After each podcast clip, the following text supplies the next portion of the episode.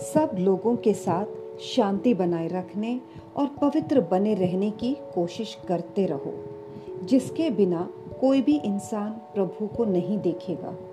इब्रानियों बारह का चौदह। झगड़ा करने के लिए दो लोगों की आवश्यकता होती है। हम जिन चीज़ों के बारे में झगड़ते हैं, उनमें से अधिकांश व्यक्तिगत पसंद और प्राथमिकता के मामले में होते हैं। हम दावा करते हैं कि हम अपने अधिकार के लिए लड़ रहे हैं। लेकिन अक्सर यह हमारी स्वार्थी इच्छाओं को पूरा करने के लिए या हमारे अहंकार की रक्षा करने के लिए होता है। पवित्र बाइबल कहती है, किसी अपराध को अनदेखा या नजरअंदाज करना मनुष्य को महिमा देना है।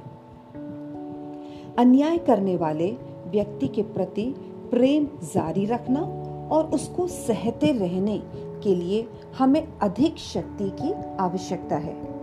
बजाय उसके प्रति अप्रसन्नता या नाराज़गी व्यक्त करने से।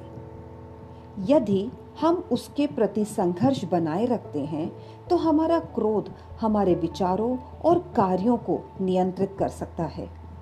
मसीह ने जो मनोभाव प्रदर्शित किया, वह आपके अनुसरण करने के लिए एक उदाहरण है। जब उनका अपमान किया गया तो उन्होंने प्रतिशोध या धमकी नहीं दी। इसके बजाय उन्होंने प्रेम करना और क्षमा करना चुना। प्रभु का प्रेम हमें आपस में शांति बनाए रखने के लिए विवश करें।